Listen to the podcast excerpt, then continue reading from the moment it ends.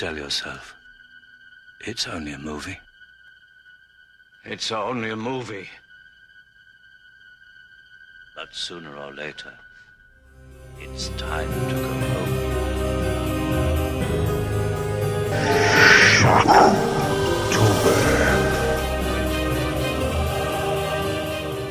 Welcome to Film Strip. I'm Jay, I'm Ron. and we're excited and honored to have a very special guest on this episode. Dana Buckler from the Dana Buckler Show is here. Dana, welcome to Film Strip. Tell folks a little bit about yourself and your show. Well, first, Jay, Ron, thank you so much for having me on the podcast. I'm really excited to be here. Uh, just to tell you a little bit about myself, like you mentioned, my name is Dana. I am a lifelong film fan who lives uh, about uh, 45 miles north of Orlando here in beautiful sunny Florida. Uh, I'm a li- like I said, lifelong film fan. I, I started a podcast about five and a half years ago called "How Was This Movie," that basically did sort of deep dives into into the history of some of the more iconic movies that have been released in the past 40 years. About six months ago, I rebranded the show to the Dana Buckler Show because I wanted to do a little bit more than just the deep dives. I mean, that's still a staple of the podcast, but I wanted to sort of expand things a little bit. For example, I started a series called the 20th Century Movie Club, which Jay, you've been a guest on. That was a great episode where we do nothing but recommend movies that were released before the year 2000, which, given the subject of today's episode, would fit perfectly in the 20th Century Movie Club.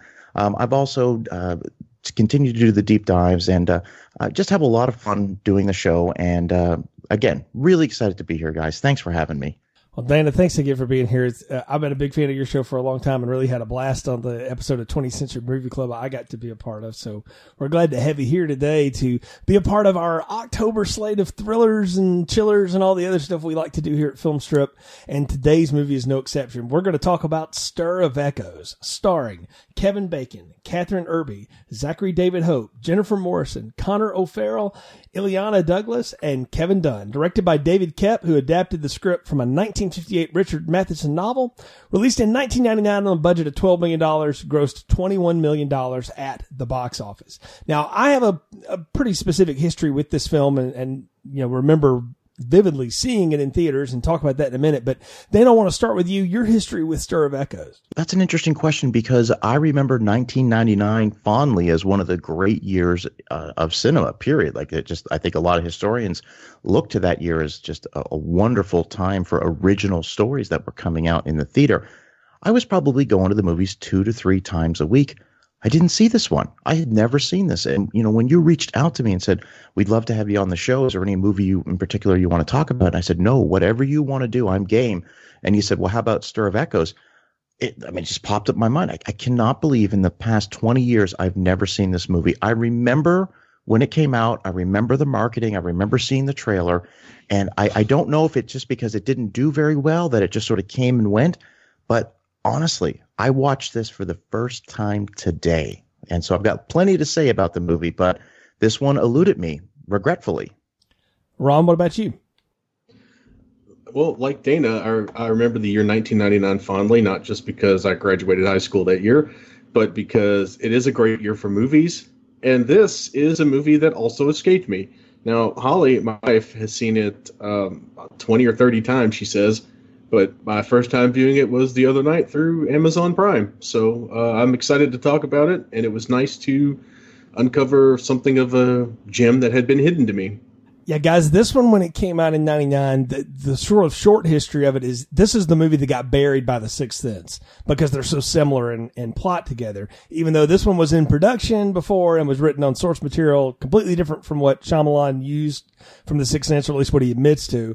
Um, I remember when this came out and having seen both of them in theaters, I saw The Sixth Sense and was, you know, like, wow. But I, I mean, not to get too spoiler heavy into that one, but I figured out what was happening in that movie about halfway through and I was fine with it and still enjoy it. And it, it's a, you know, it's probably Shyamalan's best film. It's really good.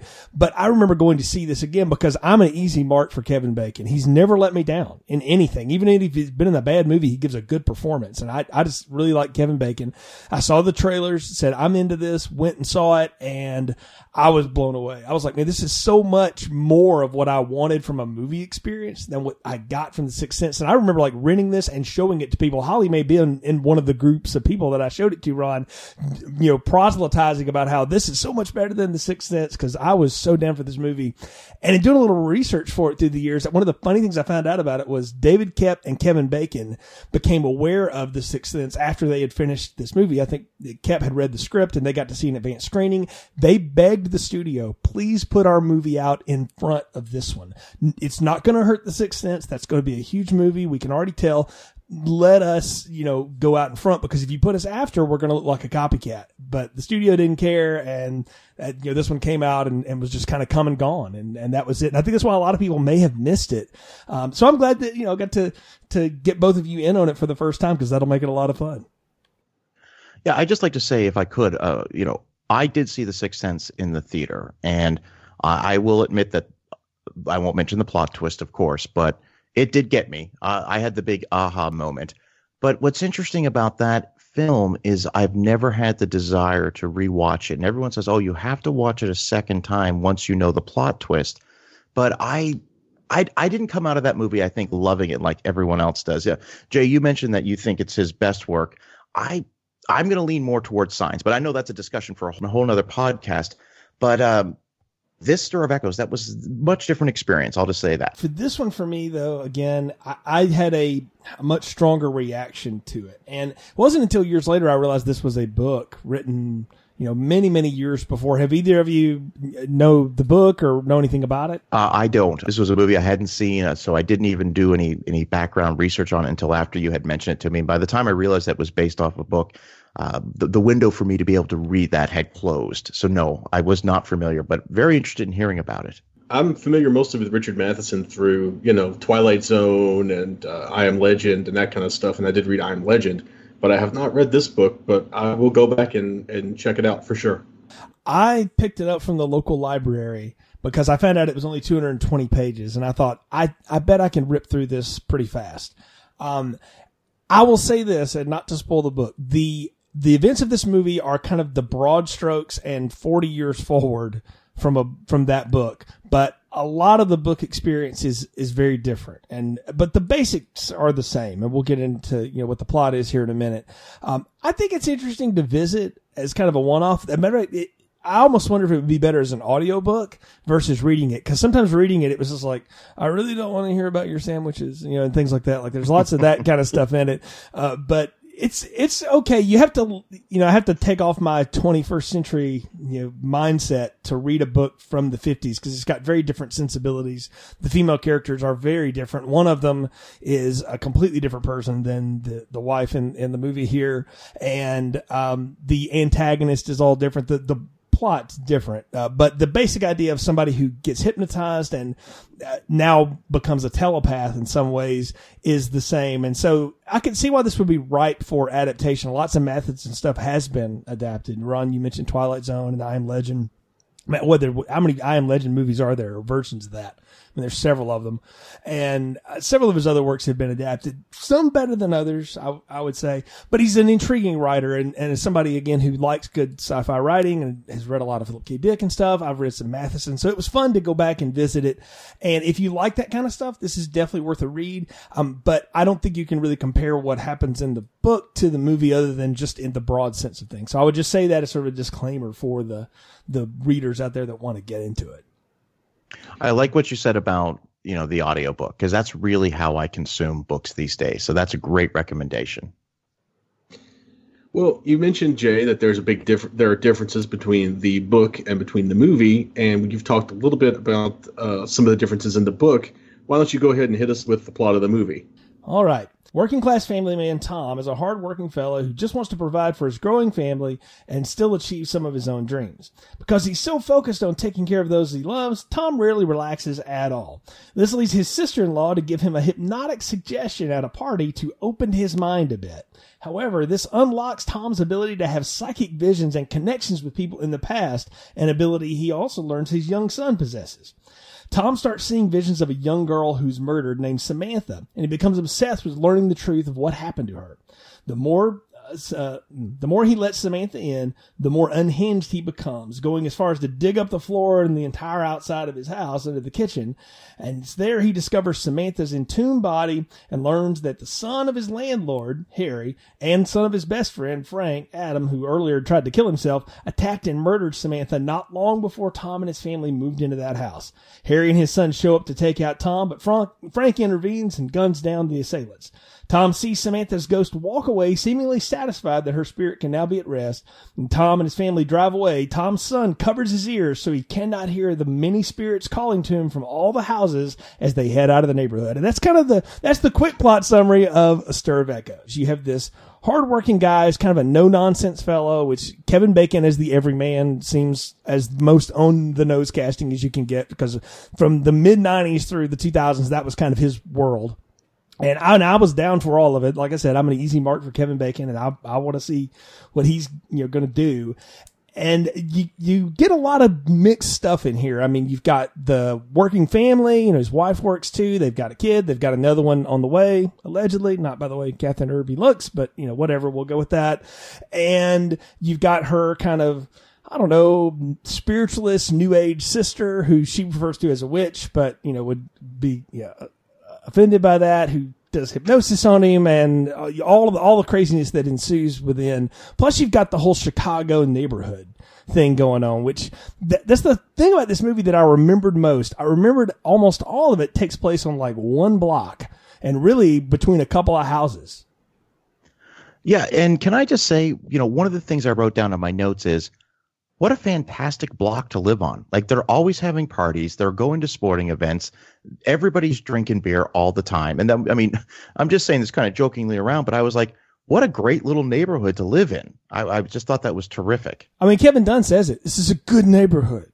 So, you know, like he's, he's, I don't know if he's the HOA president or if he just takes a lot of pride in you know, where he lives, but I, I got that too. And it's, it is, it's something that I've always thought about. I'm like, man, it would be neat to live in a neighborhood like that. Cause when I've lived in neighborhoods or you know, the apartment complex I live in now, I don't know who my neighbors are and I don't want to, you know, like I don't hang out with these people. And uh, this is a, a different time for sure, even though it's just 20 years ago. It's funny you said that because I just literally met my next door neighbors officially f- for the uh, first time uh, after about I think she's lived here three years. I was outside cutting limbs off of a tree in my front yard, and she came over and said hi. And it's been, and literally, I've lived here every day she's been here. wow. Uh, see, it's it's a different time, right? Because we don't have cellular technology in this movie in a big way. It's, it's barely even there, if at all. Tom works as a telephone lineman you know, which is a different world. You know, nowadays he'd be doing different kind of electrical work, right?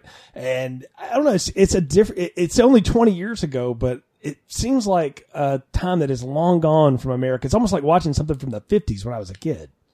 But it's so interesting because it's something that the three of us, I think, can all relate to because we were all, you know, very much cognizant of what was going on back then. And I, I, I mean, I look back in at, in '99, I was 21 years old, and I just, I still didn't have a cell phone, and I just, I still remember that, and it doesn't seem like it was that long ago. But my goodness, you're right, Jay. So much has changed in that time period.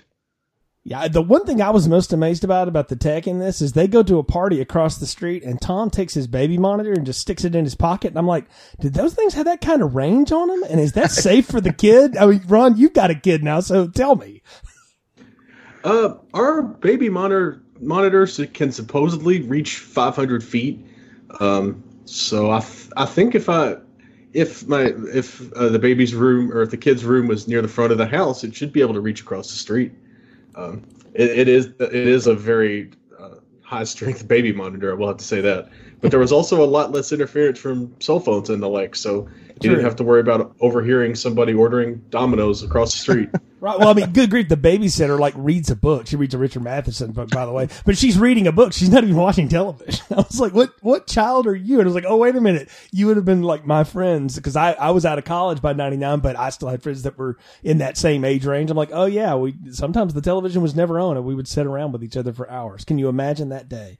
Uh, but, uh, anyway, so we, we meet our characters here and I mean our our main focus here is going to be Tom, but I wanted to talk about the the other members of the family that we meet from him, specifically his wife Maggie. Now, I watched Kathryn Erbe for decades on Law and Order Criminal Intent and just loved her. I thought her and Vincent D'Onofrio had such good chemistry together and to have never been romantically involved. They were just work partners. They were, she was such a good character on that show. And I remember when I saw her show up on Criminal Intent, I was like, it's the wife from, you know, Stir of Echoes. And everybody else was like, what? And so, you know, I, I think I'm the only one that knows she did this besides her. it's funny that you mentioned her being on Law and Order Criminal Intent, which I've never seen the moment I saw her pop up in this movie, I was like, "Oh my god, that's the daughter from What About Bob?" Wow. yes. Oh, that's awesome. that's a deep pull, man. Good good work. Speaking of movies I've seen 30 times, What About Bob is a is an HBO classic. Speaking of a movie I've never seen, there we go. We'll throw that out there. So Wow. well, I'll say this about about her is, you know, you're mentioning Law and Order Criminal Intent that's the only Law and Order show I never watched, and I oh now now I've got to watch it. It's it's worth checking out yeah, if you've never seen Criminal Intent. It's it's very very good. I knew her, of course, for later work, but this was the first time I'd ever seen her in anything. I haven't seen What About Bob, like I, I admitted to there. But can I tell you how much I really like Maggie as a character? Even for 1999, she's she's a smartass. Um, she gives as good as she gets from Tom, but she very much is a an understanding partner and you can tell these two have a good relationship even though the relationship's going to get frayed by part of what's going on and it mm, you know maybe it, it had its ups and downs but they are definitely in this together and she plays that so well and at some point she i mean she takes over and goes to find out more information to try to figure out what she can do to one get into the circle that her and her her son and her husband now have with these psychic abilities, but also so she can help them because she's seeing what it does to him. And I don't know, I, I liked her and I, I liked her banter back and forth with Illeana Douglas, the, the Lisa character. Well, I'd like to say that about Maggie, and it's something that I picked up very early on in the film before all the supernatural elements start to happen is kind of echo what you said there, Jay, is this is a woman who deeply loves her husband and he from what I what I was able to gather, and mind you, I've only seen the film one time, but you know he's you know he's a lineman, is kind of that blue collar job, and there's sort of a reference to the fact that he at one point was a musician, and the movie opens up with him playing guitar with his son. I mean, he's in the background playing guitar, but you know he says to her, you know, I'm not always going to be a lineman, and but she's okay with that. Like she loves him no matter what. And that was the energy that I picked up from her right I, again before anything crazy starts to happen in the film. So I, I thought she was just a delightful character. Yeah, I really enjoyed her performance and I really enjoyed that character because, you know, like Dana said, it's very much it, it's very much not a one note put upon mom type and she's definitely not the, you know, scared of ghosts cowering in the corner type that you see in a lot of these movies she's very much a, a kind of a no nonsense like tough character, and I think that Maggie's relationship with Tom really felt like a legitimate relationship to me. Yeah, they felt very real. Like they weren't overly affectionate with each other. They also weren't like immediately distant from each other. They were just making it work. They were like a lot of you know couples that I know and and knew then and know now who they just do their thing and they just make it work and it just kind of comes together. I mean, I I thought she had such uh, good charisma though, and that's the thing. Kathryn Erbe is actually really funny when she gets to be kind of smart alecky and sly, and she gets several moments in the movie to do that here. And I don't know, I, I dug her. I I thought she is a fun entry point to watch if you're not into Kevin Bacon necessarily, baby. She's a good one to enjoy, and then you counter her with the always fun energy of uh, Illeana Douglas, who I, I've got to admit, guys, for years I would confuse her with Allison Janney and Toni Collette, like all the time. They could be separated at you know birth triplets. yeah, that's a that's a really good point, and I I think that she um, Kathryn Erbe is a great like counterpoint to Kevin Bacon because for me, when I look at Kevin Bacon, and I said this to my wife last night, I look I look at Kevin Bacon and I see kind of charming sleazebag. yeah, like he's a he's a he's a kind of good dude, but like he's gonna stay out a little bit too much. He's gonna drink a little bit too much. He's gonna, you know, he's gonna be in then be in that bar band until he's forty five. You know, wearing too tight jeans on stage. He's one of those dudes, and she uh, she seems both very kind of supportive, but not necessarily indulgent of his his lesser behaviors. It's like she understands that he's got to go out and and let his hair down a little bit, but she also knows he's going to be up bright and early, uh, working on the line the next morning. Tom is the kind of character that that's perfect description. You know, play the bar band, playing the bar band until he's 45. You realize sooner than later that he's still somebody that's going to do the right thing, and he's a good man. You know, he kind of has that sleazy kind of look to him a little bit, you know, kind of dirtbag look, rocker type look, but at the same time, he's a good person and you you get that early on and i really like that and i want to say something about kevin bacon jay and i meant to mention this when we were recording on the 20th century movie club kevin bacon is one of those actors that i've i never get excited like oh let's go see the new kevin bacon film until i see the movie and i'm like why didn't i go see that sooner? Like he's he's one of those weird actors that i never get excited for but every performance i see him do is always completely incredible. Yeah the guy absolutely disappears into every role that he does, whether he's the supporting character, whether he's playing the lead bad guy and trying to drown Meryl Streep on a canoe.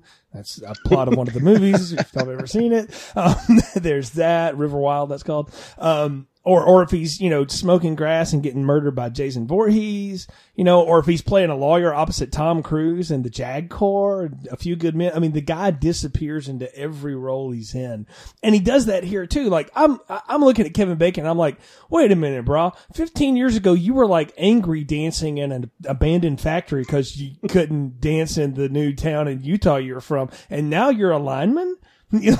But that's the kind of character actor he is and I think it, speaks to his performance, the way that he can be all of these things, and you just sort of accept it that, like, yeah, I could buy Kevin Bacon, you know, being in a bar band, but also uh, being the guy that you know climbs the high poles every day and, and works really hard um, to provide for his family. Well, after the Tremors ran him out of perfection, he needed to, he needed to settle down get a new gig. How can I forget that one? Great ideas.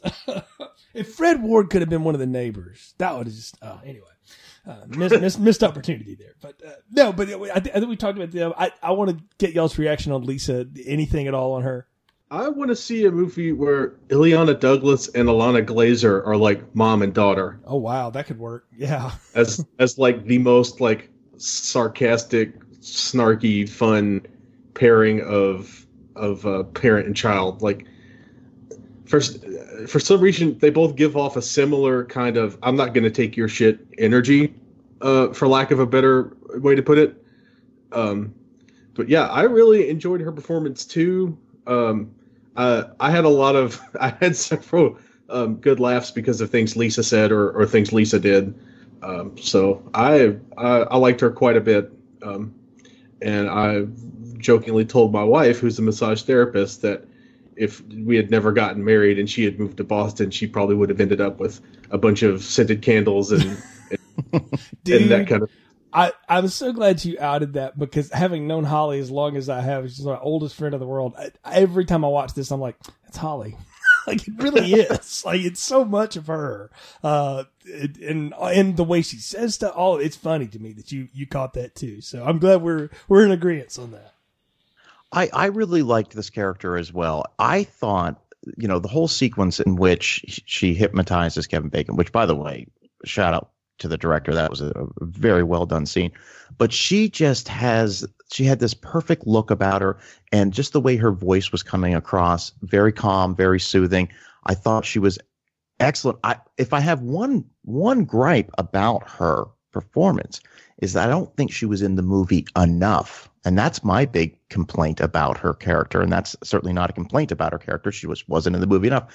But it's interesting because Illeana Douglas has been in, I don't know, 30, 40 movies, probably 100 different TV shows. But for me, whenever I think of her, I'm immediately think of the episode in Seinfeld when she was dating George, and I'm a diehard Seinfeld Seinfeld guy, and that's the one I always immediately think of her in that one, and she's terrific, and she's only in that one episode, but it's always the first thing I think of when I think of her. When I saw her on screen, I was like, I say, oh, Seinfeld. So yeah, that's that's always my uh, starting point for her. Dana, I think it's neat that you think you know there wish there could have been more of her character in the movie because she is invented for the movie. In oh, the oh, interesting. in the book, it is a brother-in-law who dabbles in this kind of stuff who does the hypnosis and he completely drops out of the story about a third of the way through it. Once he does the hypnosis, he's gone.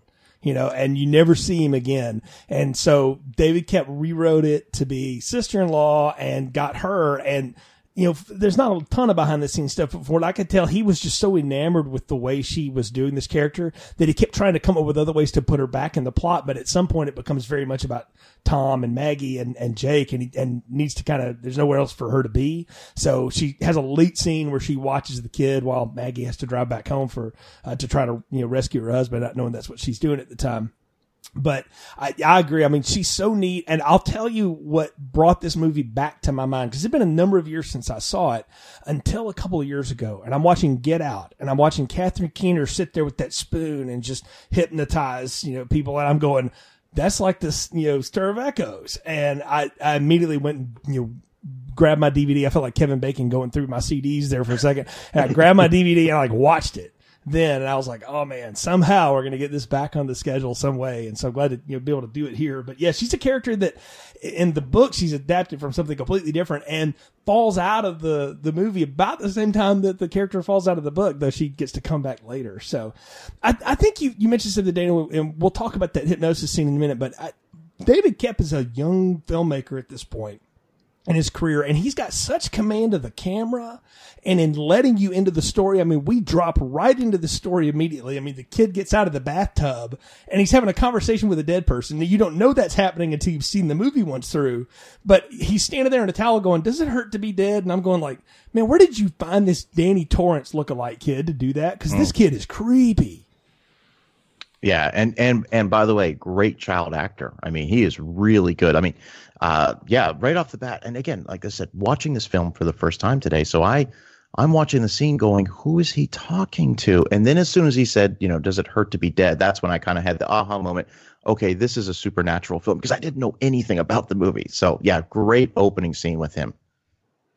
Yeah, and it's it's funny because looking over um, David Koepp's uh, director filmography, he did one of my favorite movies of 2012 which is the Joseph Gordon uh, Joseph Gordon-Levitt um, bicycle messenger crime slash being chased around by uh, Michael Shannon or Michael Sheen. I get them confused, as I've told Jay numerous times. He's being chased around by the scariest, the scarier of the two, uh, Premium Rush. I have not seen that movie. I've heard great things. Uh, it's going on the short list. It, it's definitely worth checking out because a lot of the the command of scene and um, the command of setting that he he has in Stir of Echoes only improves with time when he gets to Premium Rush because uh, Stir of Echoes has a very that neighborhood feels very familiar even though I've never been to that side of Chicago and and Premium Rush it does a great job of kind of putting you in the cleats of a bike messenger on the streets of New York. Um, it's it's very different in terms of you know what you're making the camera do and how you're shooting and that kind of thing. But at the at the same time it it's the it captures a feel that I think is what makes what makes that movie work and what also makes Stir of Echoes work. Because he's not over reliant on you know uh, any kind of tricky uh, photo- uh, tricky camera photography or tricky setting and staging. It's it's just a very clear telling of the the general plot, and he saves the the cool trickery stuff for uh, you know like um, Kevin Bacon's various hallucinations and the hypnosis scene. Like he deploys it at, at great places to get a little wild with things. I'd like to say that if we're if we're talking about Koepp just for a moment, and I don't think it's by mistake that one of the things I was seeing today when I was watching the movie, just from the way he was framing a lot of the shots, and and this is not really to not so much the the the special effects shots or the, the like the to use your term that sort of the camera trickery that he used. But some of just the basic the way he framed some of his shots and some of the the monologues that happen i would notice a lot of these very slow zoom ins which i thought were very spielberg-esque. And i don't think it's by mistake when you look at you know how much he's worked with spielberg in the past I think he certainly drew a lot of inspiration on how to frame some of his shots from Spielberg. And that's a compliment because I thought they looked fantastic in this film. I, am glad you guys brought it up because Spielberg is one, and then there's another S director that is certainly he is taking from here, and it's Stanley Kubrick, and specifically The Shining. And I wrote in my notes, and and you guys saw it on the doc that we shared. There's a lot of Shining in this movie. And and David Koepp has even admitted, like, yeah, I you know I went to that well because the source material was such that we needed to update it a little bit. But I felt like a lot of what was happening to Tom is similar to what happens to Jack Nicholson's character in the in the Kubrick movie. And you can, if you you know hadn't thought of that before, watch this movie now with that in the back of your head, and you'll see so many like shining things that was definitely a theme that I picked up. I, I, you know, not to jump ahead, but there's a scene where he's in the backyard and that was interesting because I, I really maybe want to save this till we get to that scene, but I was wondering if he was, if, uh, if Tom was going to make that transition like in The Shining. That was the big question I had watching the movie. Yeah, no, I definitely think it is there and it's something to, to look at. But we, we meet our neighborhood here. I mean, we get that great opening scene. Jake is talking to the dead person. We meet our family dynamic immediately, you know, and I, I mean, I love Illeana Douglas has the great opening line, you know, you knocked at my sister again, loser, you know, and, and, he, and, he, looks at her like, well, you told her before you told me.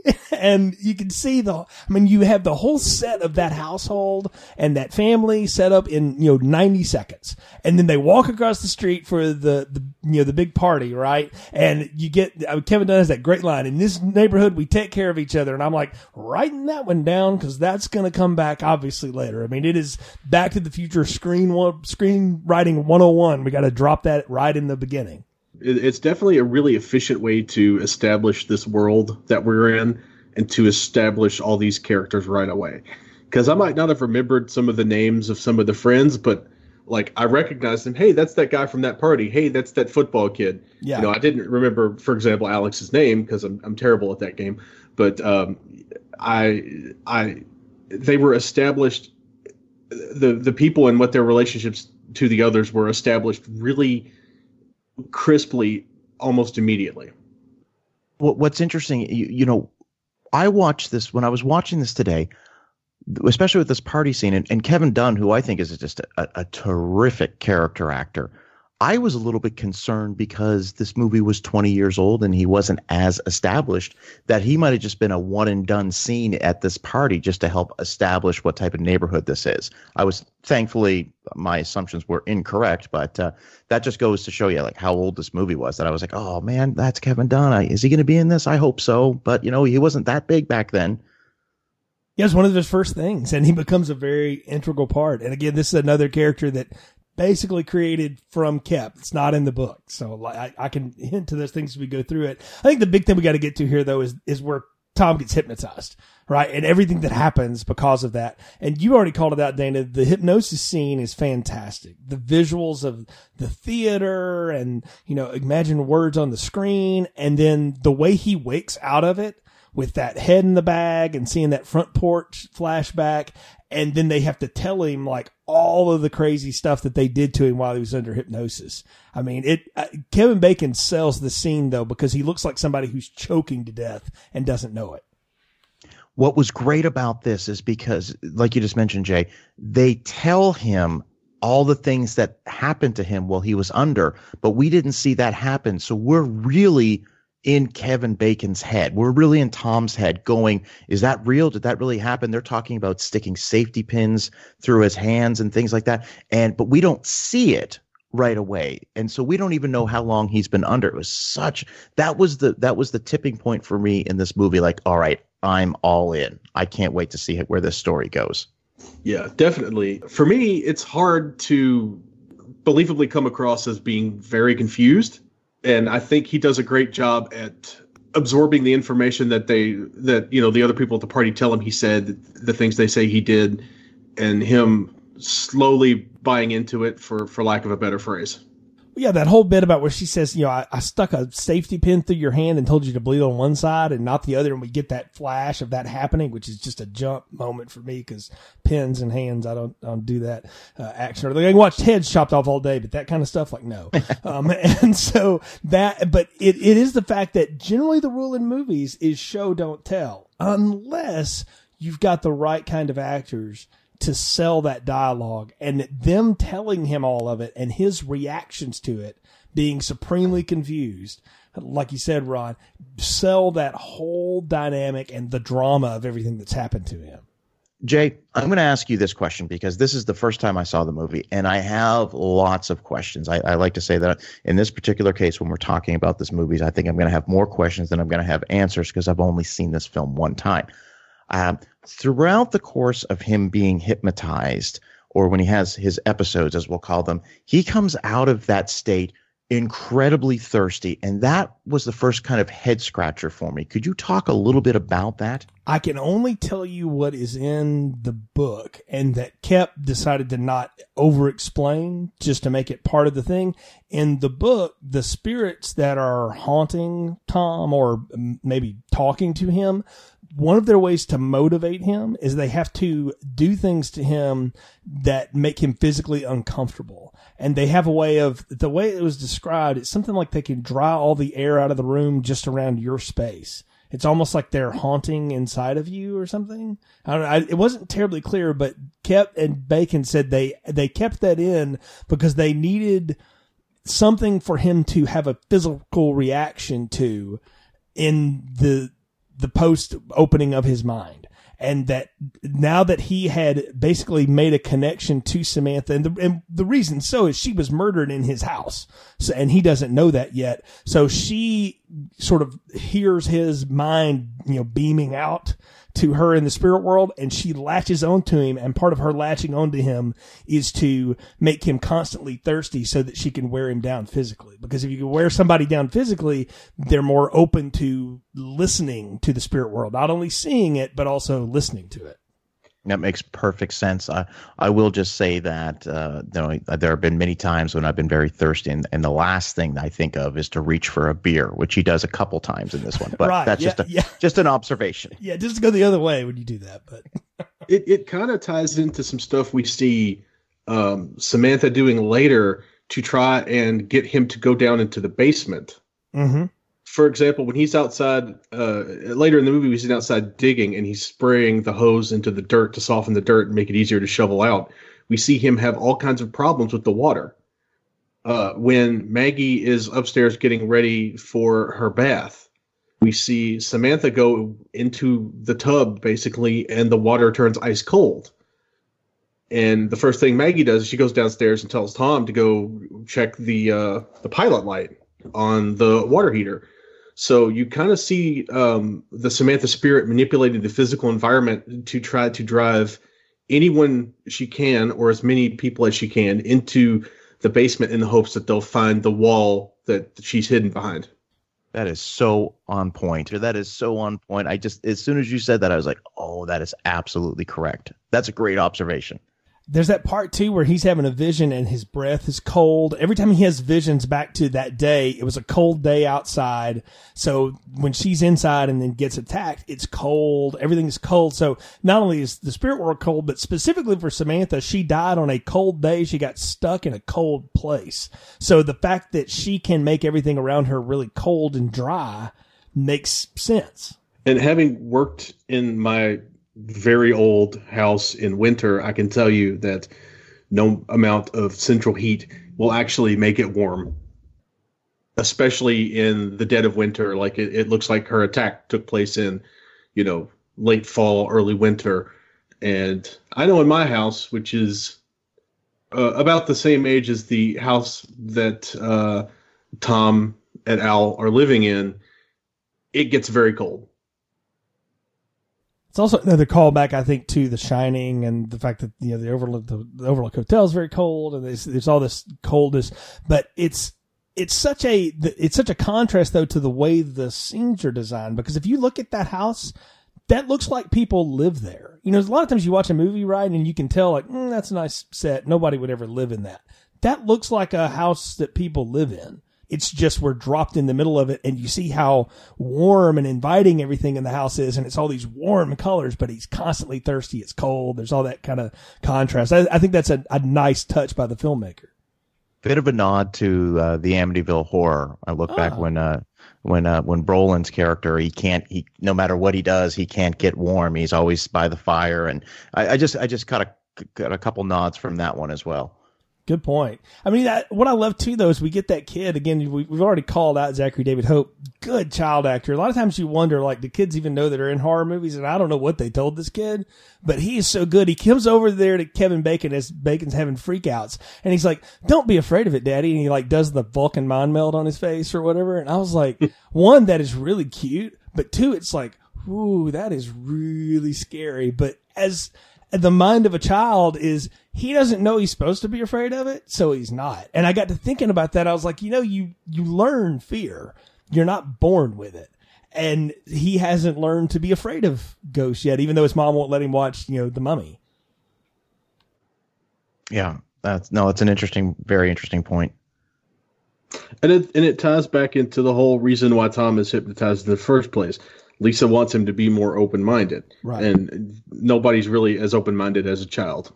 Right. And we, we get a little bit more revealed. You know, Tom tells Maggie what's going on and that, you know, he's having dreams. She's like, did you screw her? And he's like, no, you jealous? You know, they, they have that whole back and forth, which again is just more of the character between those two that they have fun. And that's when he, he does that bit about, you know, I'm not always going to be a lineman. And she's like, that's okay. I thought your butt looked good in those jeans anyway, you know, and she's kind of, and that, that's the kind of smart ass thing like my wife would say. And I, I appreciated that, you know, so it's that kind of humor that I can get because it makes it so real. But he, you know, he's working his line. He calls up Lisa. Of course, it's the middle of the day and she's asleep. So, you know, it's the, the standard trope, right?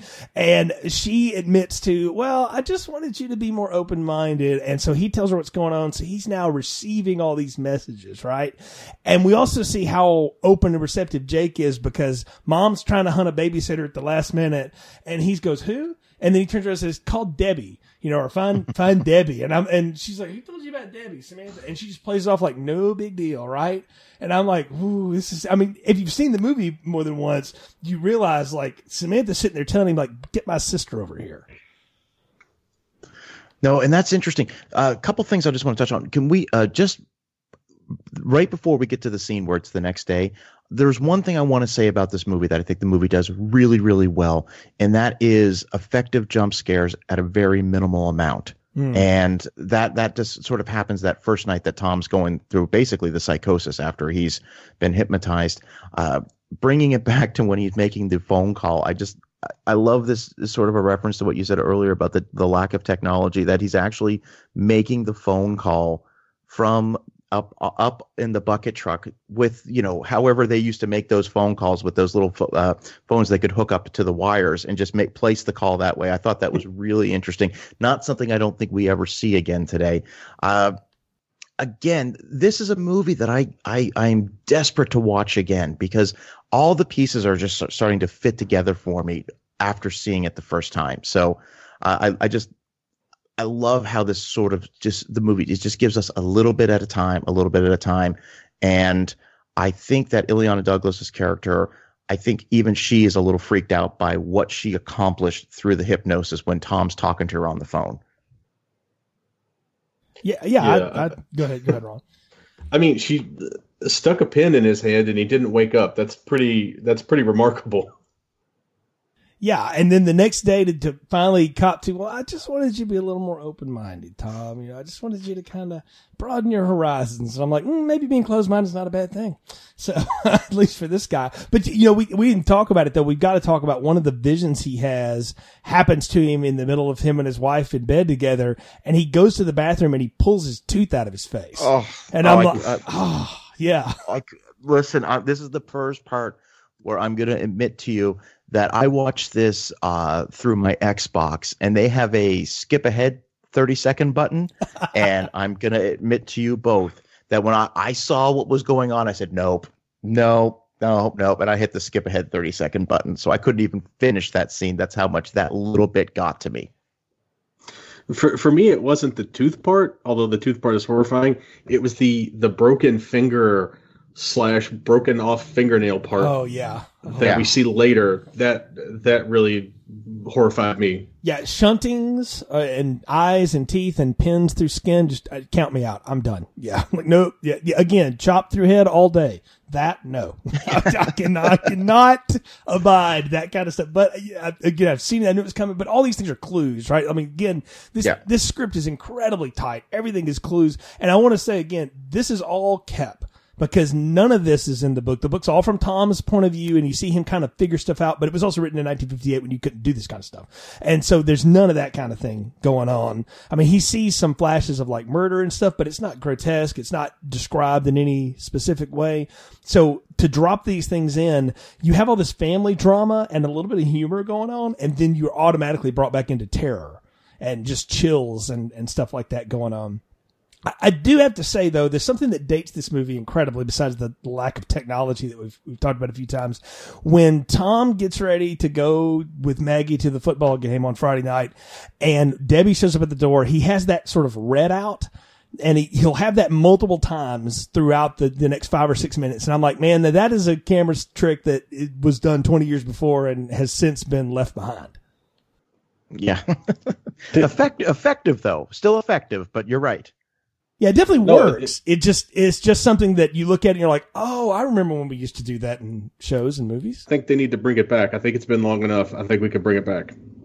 And then remember, this was shot on film, so this is a completely so that effect was done on film. Yeah, that's what makes it, it cool is the what the links they had to go through to to expose it to make it look like that. I mean, I don't know a lot about photography, but when I worked in journalism, close with photographers, and they would show you like how to do all this stuff, and I'm watching that, I'm going like, oh, it's a, it's a photograph trick. And again, it's something that uh, in a different time we did more of. Now you'd press a button on After Effects and it would be done, and it would look fake. And this looks really cool. Which what you get is that Tom is having a very specific reaction to these stimuli. And, and what we'll learn is that Debbie is Samantha's sister, her younger sister. And she doesn't know she's dead. She just thinks she's run away. And so that's why it's like a big red light, literally flashing in his brain. Like something is wrong here. This is the part.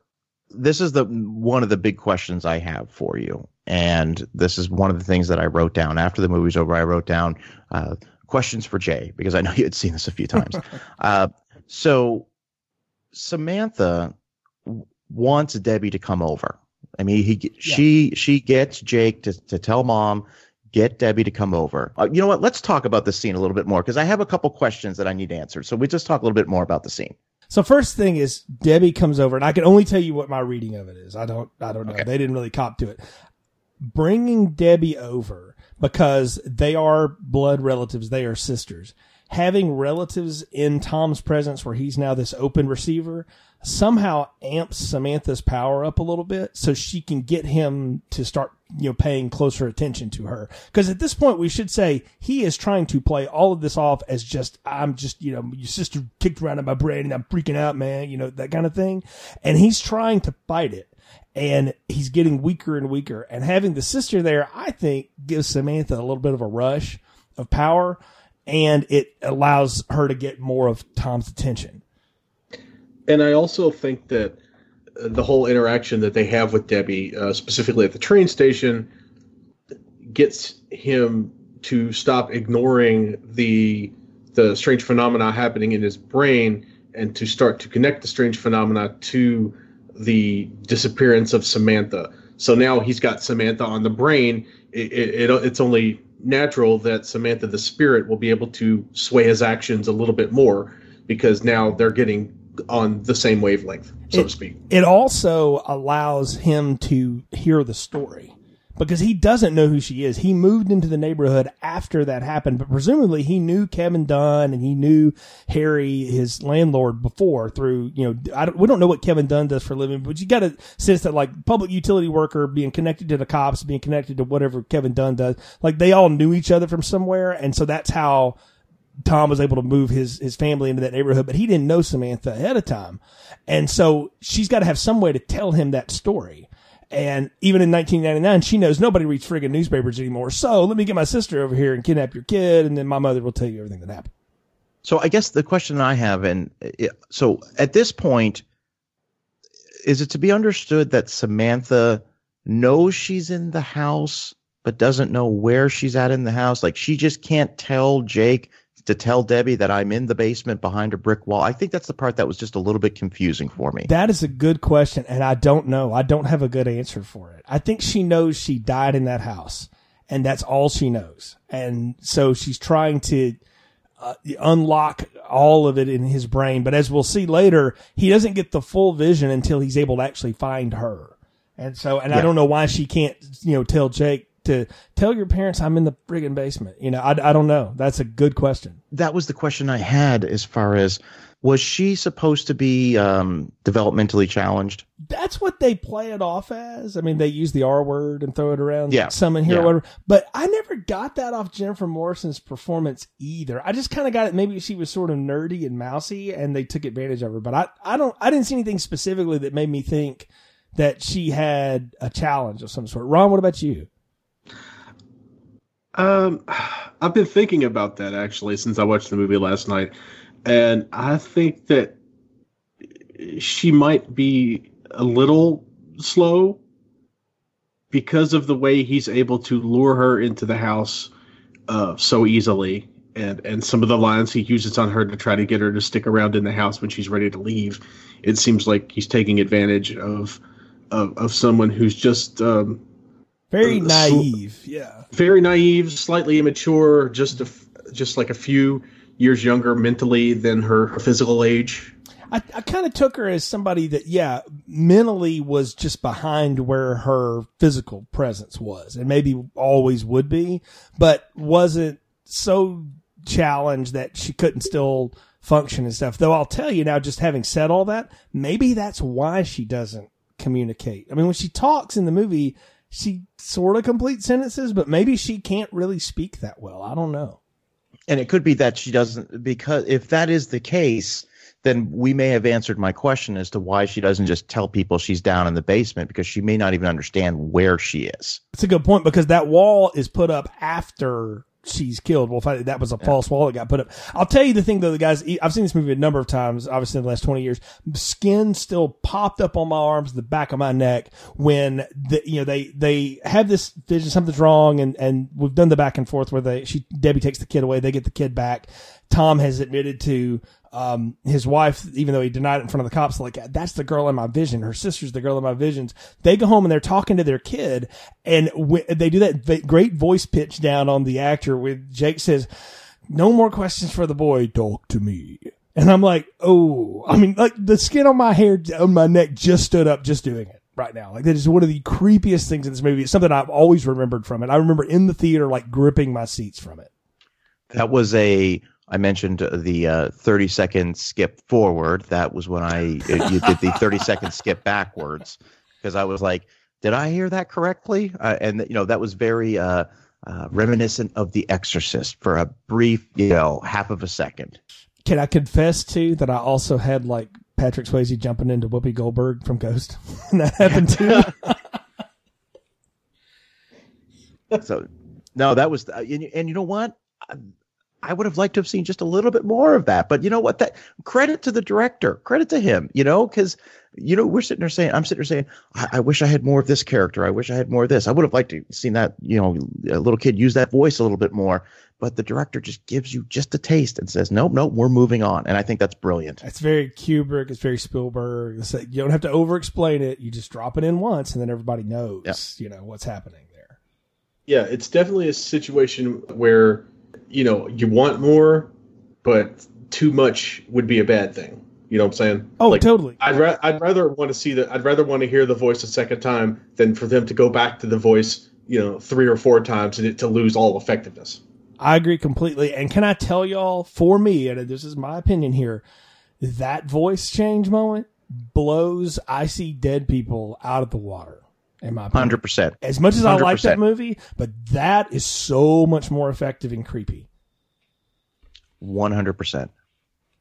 Definitely, yeah.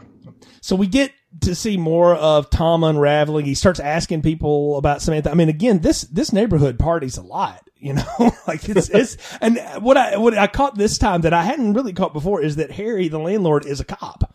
And you see these police barricades and stuff. And I'm like, so is this guy like hiring his off duty buddies to sort of block the neighborhood off so they can, you know, pour beer in the street or whatever, you know, they're doing or here. And it's funny though to watch Tom go around and start asking people about stuff and he's chewing aspirin like Tic Tacs. And Kevin Bacon is is so good at physical performing, and I know they do it with like a makeup and stuff like that. But this isn't a movie that had a ton of budget, and they weren't doing CGI effects on people. He looks like somebody that's been on like a four day bender and hasn't slept. Yeah, and I just want to point out that uh, until you mentioned it here, I missed the part about Harry being a cop. I don't know what was going on there, but that makes his performance, uh, his character, uh, even more effective for me. Uh, I think I'll realize that on second viewing. But yeah, Kevin Kevin Bacon looks terrible by this point. I mean, just terrible. And that is, again, you just this is it's all practical. It's all a practical look. There's nothing. There's no. I mean, he he looks utterly horrible, and that's a compliment to the character. Yeah, it, it they do a really good job of slowly uh, devolving him physically as he gets more and more obsessed with Samantha, and as he gets more and more affected by the the physical manifestations of, of the things going on in his head. Yeah, it's all starting to unravel him. But again, we see Tom's a mess, and then he has a premonition the next day while he's laying on the couch. You know that Maggie's got Jake out of the house, and they, you know, just kind of getting away for a little bit. And she's already confided to her sister that like he's used up all of his sick leave. He's got to go to work Monday. You know, he's just all he does is sit there because he saw Samantha sitting on the couch once, and he's trying to sort of bring her back you know, so he just keeps trying to, to you know, kick R2D2 and make the, the video play again or whatever. and so he's, he's doing that and he's just laying there and he has this premonition that Frank comes over and he's like, I got to kill you and Maggie, you know, and he starts running around the house and he goes and bumps into Frank's son Adam, who's the football star. That if they just give him the damn ball more, he'd you know be a Heisman Trophy winner or whatever. And uh, which is every sports dad in the world. I'm just sitting there, just yes, I love this. So and that's just such a little thing that doesn't matter. But again, as a guy who grew up in the South, I'm like, I know every one of these people, you know, and and worked in you know covered high school football a lot too. Trust me, I've I've heard this story. So we we've seen this, and he has a gun, and then he wakes up and he starts realizing some of this is true. My shoes are under the couch where I didn't realize I stuck them. There's a note on the door that I didn't know Maggie left me. And he goes over and he sees Adam who pulls the gun out and shoots himself in the chest and he has to intervene on the attempted suicide. And I mean, it's, it's a jarring moment in the film where you start to realize that not only can he communicate with the dead, but now Samantha and the spirit world are letting him see just a little bit into the future. Yeah, and, and it's interesting because you know the whole discussion that that um, Kevin Dunn's character has uh, when they're walking to the football game, and he's he's going on about you know they just have to give my son the ball. I mean, this is it. Uh, that's gonna that really plays into the motivation later on as far as you know why it's so important. But we'll get to that. But that it seemed like such a throwaway line earlier on in the film, and again, I, I, this is just me watching it for the first time all of this was just confusing the hell out of me and i just loved how it all you know it, it, all makes sense at the end. But as i'm just ta- talking about sort of my first time viewing experience watching this going all right i'm not sure what is happening here and i'm not understanding why the son is is trying to uh, commit suicide. So i'm just giving it from the perspective of a first time viewer at that point in the movie yeah, I definitely didn't know. I definitely hadn't put together why the son was trying to kill himself. But for me, the thing that makes that whole scene work is when Kevin Bacon wakes up from his vision and he finds the the shoe under the couch. He mutters some little comment about uh, about it, and I don't know if you caught it, Jay. No, what does he say?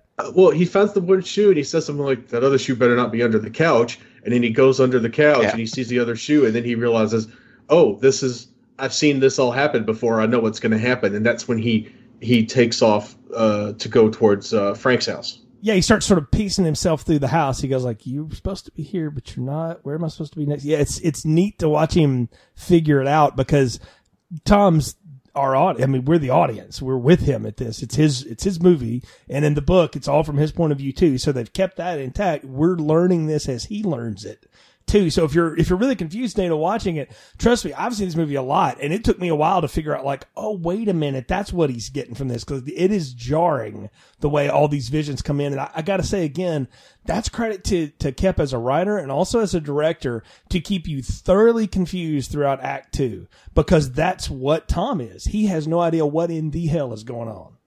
Yeah, that was what I, I was calling that the uh, the final destination moment. Yeah, you know when he when when he w- wakes up and everything is exactly how you know that vision was, and uh, I was like, oh, that that's kind of like what they do on Final Destination. God, now that you say that, he's got Devon Sawa's hair in this movie now too. Oh man, I'll never. Yeah, yeah, no, yeah. I'm telling you, and I think I think this movie came out a year before, if I remember correctly. Yeah. I, I could I could be wrong about that. I think Final Destination might have been 2000. I don't know. Final Yeah. Destination is a 2000s horror horror series, and I know that because I would have brought it up on 20th Century Movie Club um, had had it not Yeah. been. So, um, but anyway, well, he's figuring all this out as he goes through it, and that's what that's what's neat to see. And you can tell now that like he realizes this is a big thing that I can't just keep to myself. Right? I've got to do something with this. tell me if I'm correct here. He's motivated, I think, by this point to figure this out because he just wants this to stop. Yeah, right? he just wants I mean, it to at- be over. Yeah. He's not. He's not at this point. He's not really just looking for the body of Samantha at this point. He just wants this to end. Is that correct? He doesn't even know she's been murdered at this point. He just knows Right, she's exactly. missing, and he keeps Yeah. seeing weird stuff. He he definitely seems like he just wants it to stop. He doesn't seem to be en- enjoying his his uh, version of the gift or whatever you want to call it. Yeah, it's definitely not something he is enjoying, and I think that's the, he's not supposed to either. You know, oh, I can see into the future. What are the lottery numbers next week? No, that's not how this works. You know, and so, and again, we we got to keep in mind it's Samantha's control in the spirit world that is driving all of this behind the scenes. And we get next what I think is the most shining moment in the movie, honestly. Maggie and Jake are playing along in the street and they, they bump into a, a, a cop's funeral in a, in a graveyard. And of course, Jake's like walking up there because he's probably psychically talking to everyone. And we find out he is psychically talking to the very large African American gentleman who knows his name, even though he never told it to him. And he tells Maggie, like, tell your husband to come on by a little bit later. And he even says something like, you know, oh, those, those two are glowing pretty large. I'm like, man, that was a little, little heavy there. Yeah, and and can we just talk about the fact that you know Maggie ends up going to the address that's written down? Yeah. Can we can we talk about that scene for a moment because Yeah. again, this is one of these, you know, I would have liked to explore this a little bit more. I would have liked to have seen what's inside that room with all of these people that clearly have the same gift as if if that's what we're calling it. And that's another one of those the director kept just pulling back and saying, "No, I'm really not going to show you what that's about." It's I kind thought of like that was interesting. it's kind of like Whoopi Goldberg's place in Ghost when she actually can start seeing ghosts, and then she's got people lined up out the you know the door for her psychic readings and stuff. It was very much like that, except you know Maggie never gets in the door because they're adamant, like, no, you cannot come in here. It's that was I thought that was again very interesting choice by by by Koepp to do that and uh, uh, the right choice because it had me going no no no I, I want to see what's going on in there. And I think it, it's a very strong character moment. It, it really helps to establish what Maggie is all about. She's not just going to uh, stand by in, in the shadows and let Tom do all the adventure, uh, for for lack of a better way to say it. She is being protective both of her son and her husband. Yeah, she's an active character, and uh, can I say again that is something that Tom's wife in the book is really just kind of there as the damsel in distress. She's also like eight months pregnant in the book, so she's really pregnant in this. Like Maggie's just found out apparently, and, and again, I'm I'm doing the Friday the Thirteenth Part Three ROM, I'm going like if that woman's pregnant, like she's barely pregnant because there was some of the clothes she's wearing, like ooh, not not yet. Uh, so, but not to be a, a hound, but I mean, honestly, I'm going like, hmm, I don't know if I even needed that. But the cool thing about it is that she takes ownership of the fact that she's going to go figure out what's going on because she does care about both of them. And she, she's also a little pissed off at the fact that they can have entire conversations with each other and she's not included. Yeah. which which was also a thing that that I enjoyed and made me laugh because she makes a little comment about her her, her son and her husband having this weird uh, connection that she's not a part of. But for me, what what sells it the most is that Maggie is knows that Tom is not in a place where he's right physically or mentally or emotionally. So she's not going to let him go to this uh, psychic support group without figuring out if these people are going to do something to take advantage of him. Yeah. Is is how I read it. Oh, that's good. That yeah, that's perfect. That makes perfect sense. Can I ask you guys a question now? Because y'all fired them at me for a little bit. So as first time viewers, I, the next things that happen are Samantha cools off the bath. She keeps changing Jake's TV back. She keeps the TV running after he unplugs it. She turns the lights off on Maggie in the basement. And then she gives Tom another, you know, strong vision. I kind of read it just based on the face that Jennifer Morrison's given us that Samantha's getting a little pissed that we're not making some more progress here. And so she's Yeah. decided to amp it up. Is that what y'all think? Well, I I can al- now the problem is I've seen the whole movie now. So I was very confused about that that scene about why specifically uh, Samantha kept changing the channel back every time he every time the boy would change the channel he changed it back and to specifically the the movie in question that she kept changing it back to was 1968's Night of the Living Dead Mm-hmm. and now I can see the parallels. I think she's trying to say I'm dead, you know, by by just you know Yeah. the, by the sheer fact that that's the name of the movie they're watching.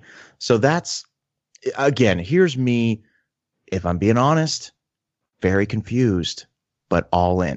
I think it's all part of of Samantha's attempts to just make everyone in the household unsettled, and she wants them to dig deeper. And and I don't think even if she could like say to the kid, "Hey, they killed me, and I think I'm in the basement, but I don't know for sure." I'm not necessarily sure um, uh, the the young boy would would fully understand it. He seems a little bit too young to grasp that. So I think what she did by by making the, the TV continue to go back to the scary film was to kind of uh, get the kid out of his comfort zone as well, kind of like she's doing to Tom.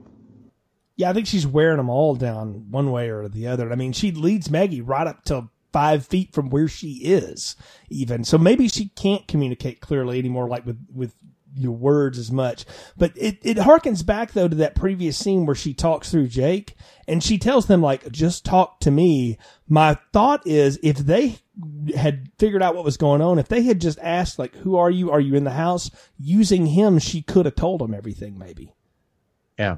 But but again, they don't know what's happening, and we don't either as an audience, really. So it, we're discovering this as we go forward. It's only in retrospect that you can go like, if only I'd asked you know my strange speaking child some more questions, I would now know I would now know things. Uh, but but we don't, and it's fine because I'm down for the ride too. I like how Tom is just completely at his wits end at this point. He goes back to be unhypnotized and he interrupts Lisa, who's been you know, smoking joints with her like friend or girlfriend. I don't know what's going on there. I don't care, but clearly she inter- he interrupts something, and I love how like. Illeana Douglas has this whole moment on the couch where she's like, "You're just like a little extra for me right now, and I can't deal with it." And like, she's using language. I'm like, "That's how people talk today," and it was hilarious the way she's like, "I'm just you're gonna have to just tone it down just a little bit." Yeah, she was she was stoned out of her mind, and she's just like, "This is too much for me right now. I can't handle this right now." And he's like, "No, no, you're going to help me." And what I thought was interesting about this scene is is when they sit down, and she's just she's just again just stoned out of her mind, and he's all fidgety. And during the first hypnotized scene, he's like, "All right, let's do this. I'm going to relax." But this time, he can't relax. And I, I wonder if the fact that he's just so like shake his, his hands are shaking and he's like, all right, let's just, just get to it. Just get to it. And it almost felt like, like she skipped, skipped a couple steps during this particular hypnotic session. So that's how I sort of draw that is that she didn't go all in one because she was stoned and two, because Kevin Bacon just couldn't relax to the point where this could have been effective. you've hit on it though is that Kevin Bacon Tom can't relax and she keeps trying to tell him like Tom you're you know he's you're alone in the theater. He's like nope there's somebody sitting up front. He, she was like no you're alone. Like she's trying to walk him through it and he is sprinting through it to try to get to the end. And she is no longer in control of the hypnosis which is a, a twist on how that that could work. And I uh, I love the fact that when he gets out of the hypnosis, he runs. this is a great line she has where he just opens up her fridge and just downs a beer, and as soon as he's finished it, she's like, "Do you want a beer?" Like it's just a, just a, just a great just a great line. It's- It's good. It's good comedy to undercut all the Yeah. tension that's going on. Because again, he, I mean, that is you got to admit that uh, of the theater hypnosis scenes, they just get more intense and more intense. And this time, Samantha screams at him, and you see the words "dig" on the screen, and it's like, oh, that's what I want you to do. And that leads to me into one of the most unsettling parts of the movie. Like the visions are, are scary, you know, and to watch Tom slowly evolve is scary. But when he's out there just digging in the yard, like that's when uh, that's when the hair on my neck stands up because it's like, oh, there, there's something seriously wrong with this guy. That was for me the the whole Jack Torrance scene. Like that, this was the part where I was. You you talk about parallels to The Shining. I I was watching this film going, you know, he's he's going full on Jack at this. And then that was like the big question for me was, you know, does he take this all the way and completely never come back for this or you know, is he going to be the hero? Like that was that. I mean, this is the part where I'm, you know, gentlemen, at this point, I, I'm no longer laying on the couch watching this. I'm sitting up going, all right, this has really got my attention now. And he is so effective in that entire scene. Yeah, I mean, he loses it on her but doesn't get overly violent. He's just trying to like, I have to dig. What part of that do you not understand? I have to do this. And she's going, what are you digging for? And he's like, I think we both know at this point what I'm digging for. Like, you know, and like they have this whole unspoken tension between them. And yet, instead of losing her shit on him, Maggie's trying to be the calm one.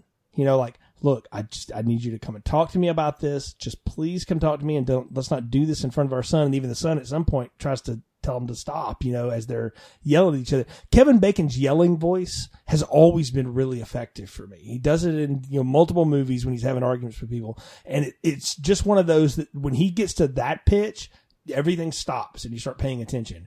And what I think is great is that Kathryn Erbe gives it right back to him. You know, like she is not backing down from him at all. The whole digging thing gave me a lot of echoes of the Bill Paxton movie Frailty and how there's a big subplot in there when he's digging what's essentially like a torture chamber. And the whole time Kevin Bacon is digging, I'm thinking, oh, I hope nobody ends up in the bottom of that hole. yeah. One of the things I really liked about Maggie by this point in the movie is I think in some cases, you know, she could have been like, "You're you're you've lost your mind. Like this is crazy." At no point does she start to challenge him and say, "No, none. What you're talking about couldn't possibly happen.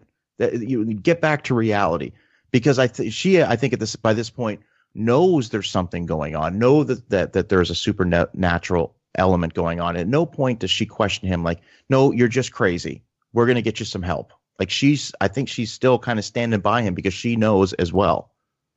Yeah, that's one of the coolest things that she never gives up on him. She just wants to help him through it and get them on the other side of it. And that's what she's basically saying is that like, I mean, he says some line about like, this is the most important thing I've ever done. And he's like, and she says, I think we're the most important thing you've ever done. If you just calm down a minute you know, and she tries to recenter him and he comes inside and he's calmed down and he pours orange juice for him. And I, this is another throwback. Like she gets a fax from like her brother or something. I'm like, man, home faxes. I missed that. Did, I don't know if either y'all ever had those, but holy cow, that was a throwback. That wasn't a thing for me. By that point, 99, I'm pretty sure I had a, an email, at least it was AOL.com email. Yeah, I had had email from like school you know, and I think I had a Yahoo email address at that point. So anyways, it was just different. But anyway, it's about her grandmother going back in the hospital and the phone rings and he has this look on his face. Kevin Bacon does this look like, oh, I know what that phone call's about. You know, and that's actually lifted from the book. It's different relationships, but it's a, it's a scene that's very smart to pluck from the book that he knows the person calling is to tell her that your relative has passed away before she ever picks up the phone and she knows it immediately when she hangs up too. She's like, "You knew this. You knew this was happening." And that goes to the that again back just what I was saying about at this point, you know, she's not questioning whether or not he's crazy. She knows that he's really dealing with something. And that was my question for y'all was is that scene because it in the book it doesn't really lead to anything honestly. Is that scene so that we will know why maggie is so supportive of him? Is she now has pure evidence in her own life beyond everything else she's already found out for herself that he's not off his rocker? This is real. Yeah i think that's the turning point. That and the uh, refrigerator full of juice. So Yeah, that that was also uh, that refrigerator full of orange juice was really creepy to me too. Also, also, orange juice will not hydrate you. Okay. No, it won't. Listen, I live in Florida. Okay, they try to push this stuff on us all the time. It's not. I could just imagine Kevin Bacon out there uh, sh- sh- shoveling dirt, sweating profusely, guzzling orange juice, his sweat just so sticky that flies get stuck to his forehead because of I all like- the juice he's sweating Yeah, out. every bee in the surrounding area is coming straight for him you know, at this point. Like big flower, you know, and they're just flying at him because yes, he's just full of citrus at this point. So, uh, but yeah, I mean, it is such an odd thing. Cause again, that's again, sometimes like, I don't know why that's a great choice, but whatever. But th- so we see Tom just completely lose at this point. Not only has he dug up the house, he starts digging up down in the basement. He goes and gets a jackhammer and a compressor from the Ace Hardware or whatever and starts drilling through the the floor. And at this point like harry hears all this noise going on and his son peers in through the basement window and sees what tom is doing. So they know he's close to discovering it.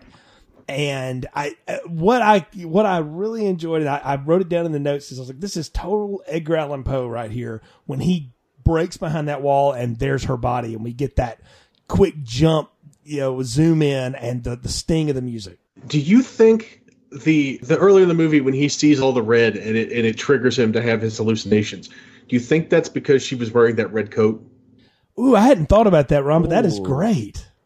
That is Because good. because the first thing I saw when he busts through the wall, number one, I wish I could do that in my own cellar. Number two, uh, the first thing he sees is that bright red coat, and I just thought, well, that explains why he kept seeing that red. She wanted him to look for the red.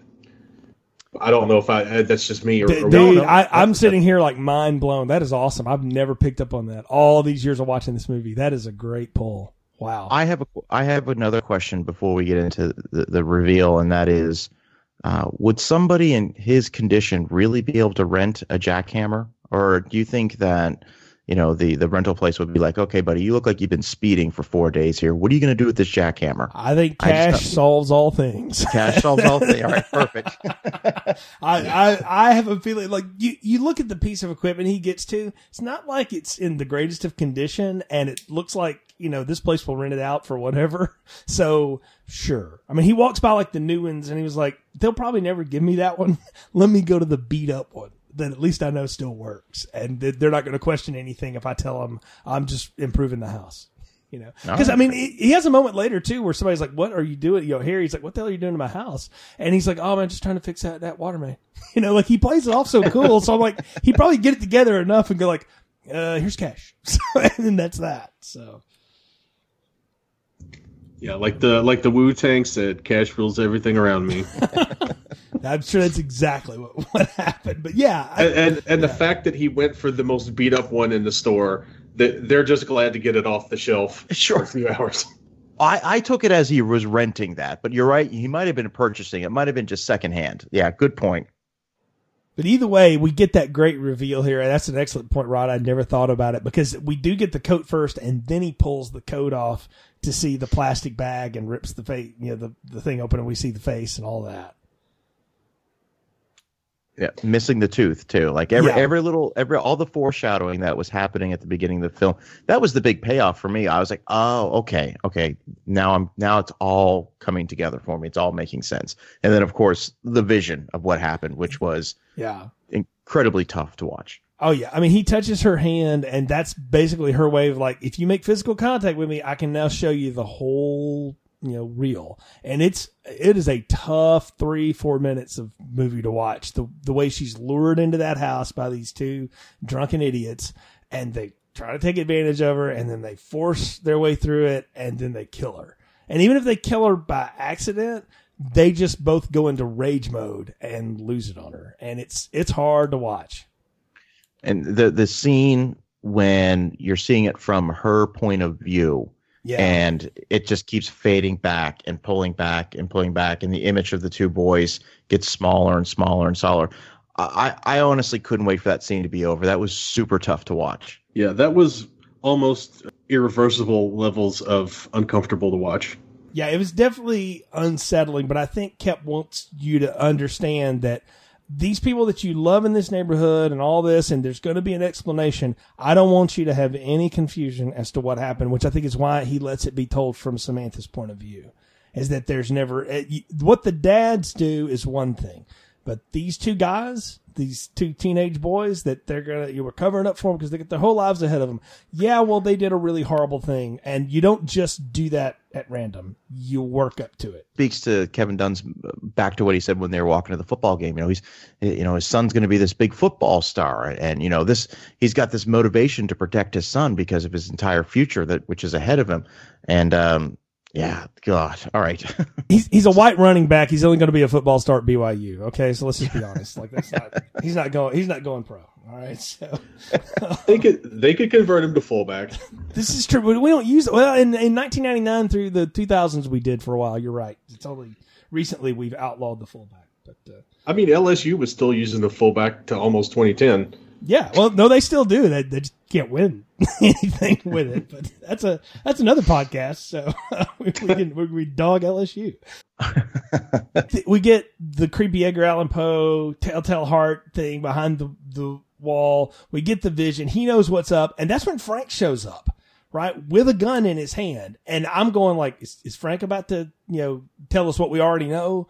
But is he going to reveal it to us? And what I love is the way Kevin Dunn plays this off. And you're right, Dana. This is early in his career, and he just keeps giving these good performances like this. But you totally listen to this guy and you hear the stupid things that he is coming up with excuses for, but you buy it from that character's point of view as to this is why we had to do this. Well, at the, at first when he brings him down there, uh, you know, he, Kevin Dunn's trying to say, "Oh, you can't be sure. This is just a body. Uh, there's no way to to prove that that my son and his friend had anything to do with this." And then Bacon tells him, you know, well, that she's got a hold of someone's hair. And then he then there's the big reveal where he admits that he knew the whole time what was going on. It was just- brilliant. It's funny that you mentioned the uh, the Telltale Heart because I was thinking as I watched this scene, I, I made a comment to to my wife. I said, "I wonder if they put her inside the cask of Amontillado." Oh wow. Speaking of people being walled into uh, basements, Yeah, very good. Yeah. I mean, you- you're right too, Dana. Though there's there's the whole setup. He goes across the street to get Frank, who's grieving, you know, because his son may or may not make it. He's in the hospital, and he's like, "I I need you to know something, and I don't want you to hear it from the cops. I want you to hear it from me first. You know, again, reiterate, Tom's a good guy. You know, he's going to do what's right, but he's also going to do what's right by his friend and his neighborhood, you know, pal here. And then we get the big reveal. And what I love is that Frank, you know, you think he's going to shoot uh, Tom and he doesn't do it. And Tom walks away and you hear that gunshot. And we're supposed to think, well, Frank took himself out. Yeah, and that's that's exactly how. Uh, yeah, you know what? Be honest with you, that one had me a little puzzled too. Because was he just shooting in frustration? I mean, obviously, we're going to get to uh, another big reveal. Yeah, I think so because he, he fires the gun off once and yeah, to scare Tom, and then he does it again. So that's supposed to have set up that he would just shoot just to be.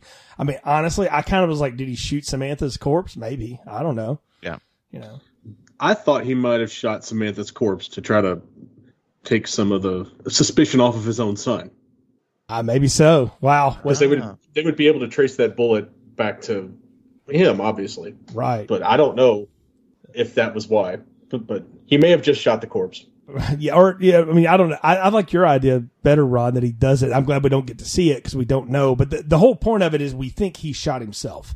So Yeah. that he's out of the picture. So that when Harry and his son show up, and at this point we need to mention Maggie has called her husband at home and be like, "Is everything okay?" And he's like, "Yeah, everything's great." And like the entire house is destroyed. So he's like, "Well, not gonna be explaining this one." So, so anybody ever been in that moment? I've had that moment before. I'm like, "Well, I'm just gonna try to minimize the damage before Rachel walks in the door," you know, or whatever. And so, um, anyway, so he hangs up the phone. And she's like, okay, Jake, we got to go. And he's like, I don't want to. I'm scared of the feathers. And we'll see what that means in a little bit. Uh, cause it's really foreshadowing and funny, but that's, you know, he gets to stay behind. Maggie's running, you know, home, going to honk the horn, come out and, you know, I'll, I'll take you with me wherever they're across the city or whatever. And that's when Harry and his son show up. And you know, like this is going bad because Harry's got the bottle of half empty fireball and he tosses it to his kid. And I'm like, oh, well, we're, we're making poor choices tonight, boys. Like, this, this is going to, this, is- this is to end bad. So. Now, my uh, now was the did he have that that pint of liquor? T- did he throw it to his son to try to get him both a little bit of liquid courage before they did the thing that they I- know they have to do? I think that's exactly it. I think it's also to show Tom like we're not playing around. Like we're Yeah. we're serious. And I I took that as that that pint was almost empty that they had been sort of drinking before they came over there. Like this, the son comes back says, "Dad, the dad knows what's going on. Dad, they figured it out. We have to do something." They're probably just like, "All right, let's just get get ourselves ready." Because you know, there's that great scene where they knock him out and they roll him over and they put the pillow on the back of uh, Kevin Bacon's head, and I'm like, "Oh, geez." You know, this is they're, they they went over there for one reason and one reason only. And again, if you and having caught it this time that Harry's a cop, you're like, well, he knows exactly how to cover this up, you know, Yeah. because clearly he was part of the other cover up. And good old Maggie shows up to save the day, and we we you know earlier on we get the setup where she pulls Tom's knife out of his work bag so she can go see you know the the magical man tell her you know that he's a receiver and needs to you know come and talk to him some more or whatever. She's got that knife. We get a great fight. She stabs one of them in the foot. You know, I mean, it's it's getting bad. And Frank shows up at the last minute to gun them both down. And when he does, Harry gets off the shot that goes straight up through the floor and would have gone straight through where her kid was laying on the bed. And that's where we see the feather feathers fly. And I, I mean, literally, I remember seeing that the first time and then watching it even this time. I dropped my pen. I was like, "Holy cow! This is so." Again, I used the Back to the Future reference. It's so Back to the Future tight here at the end. That scene took my breath away when the the bullet just goes through the entire through the ceiling and through the bed and through the pillow. I was like, oh, like it's just that just that sort of deflated, like, oh, that would have been terrible moment. Right, and Just- and just we, cut. You know what would undercut that would have been if we flash back to like I don't want to see the feathers, mommy. I'm like, see, lesser filmmakers would have done that, but ones that trust the audience will go like, and there's what that was about. Yeah. Yeah, because I, I definitely had that moment of realization where I was like, "Oh, those feathers." Yeah, right. It's just. Same here. was I mean, oh, I. I, when he was saying that at the thing, I was like, I don't. What the hell is this kid talking about feathers? Maybe the down coat she was wearing. Like I had totally forgotten about that. Yeah, I thought it might have been like tied to the coat. There's a great line before she leaves from the relative's house where the kid says, "Don't forget your purse, mommy. You forgot this," Yeah, and that has the knife in it. that's right. Ah, Yeah. Smart. I missed that one the first time through. I'm gonna I'm gonna end up rewatching this after we're done with the recording because I've still got it for another 24 hours for Amazon. so I'm gonna watch it again for sure. As as do I. I've got I've got it until probably uh, one o'clock tomorrow. So See, I, this movie begs that kind of thing, but we get the great ending here, and we get them leaving, and there's such a cool moment when they're packing up the U-Haul trailer to, to get out of there in the station wagon, where Kevin Bacon and Kathryn Erbe are just passing each other with boxes, and they both pass each other, and they don't have anything in their hands, and they just kind of reach out and grab hands just for a sec, you know, just kind of go like, "I'm with you," you know, and I, it's such, it's such a little thing. But that kind of thing, I was like, see, that's what makes these characters believable and that you like them because they're still on each other's side, you know, even after all of this, and they know, and now they're probably even stronger together. if if this is the if we're we're talking about the end of the movie, I have to mention the one, and this is such a minor critique of the film, but when you look at it, like you said, a Jay, as you described it as a script that's so tight, I need the resolution of what happens to Kevin Dunn's character. I need to know what happened to him. That's that's the one thing that I was left asking. Yeah, that's definitely something I was left wondering about too at the end of the movie. I was like, well, he did shoot a cop, so and they did he did cover up a murder. Yeah, he's at the He- at the very least. He, we're looking at uh, accessory or you know aiding and abetting. Yeah, I mean, he's definitely going down. I I'm with you. I kind of wonder what what happens to this guy at this point, but I think we know. Like he's going down, and he knows he's going down. But he gets that great last line again. Like this is a decent neighborhood. You know, even in spite of all the horrific shit that has gone down and what will be alluded to as we get the very last scene here, he still believes that in his heart of hearts. And I'm like, well, this guy's going down for that. I mean, but I, I took it as this guy knows he's going to prison. He, he obviously wasn't going to kill himself. The gun's empty, one, but he, he could reload or whatever. Like, nope, he's put the gun down. He's ready to accept his, you know, fate at this point. Yeah. Yeah. And I would have I would have probably liked to have seen a little more resolution with uh, you know the the cop that met at the cemetery. the the one Neil? that does The Shining. Yeah, Yeah, Neil. Neil, maybe, maybe he comes back and waves at Jake as they're driving away or something. I don't know. That that would have been neat. Yep. Yeah, you could have seen something like that. I don't, I don't know why it wasn't there. Maybe they couldn't get the actor didn't think about it, but it would have totally tightened it up. But we we get our very last scene is him driving away in a car. And you hear all these little whispers start coming, and Jake just puts his hands over his ears, like, "Mm, "Nope, not interested." And it's like every house, and I'm like, oh, holy shit, what a terrible thing. It- you get the idea that like Tom's mind is closed now, or that door is closed because Samantha is, she travels off into the, you know, the spirit street or whatever.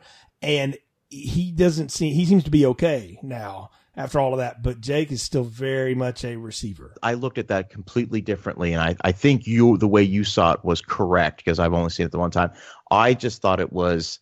I, I didn't even think of that with every house someone was talking to. I just thought because he was able to receive now that all the spirits have now just been drawn to him. But I didn't I didn't see it from house to house. But that makes complete sense now I- that you say it like I that. mean, I'm, I'm just thinking like if Koepp is doing Kubrick, you know, that's what Kubrick would leave us with is like, well, we've solved this one mystery. Now here are the 55 other murders in this great neighborhood you don't know about. exactly. you know, so, and it, you know, Chicago, it's probably on some Native American graves and stuff too. So who knows? Right.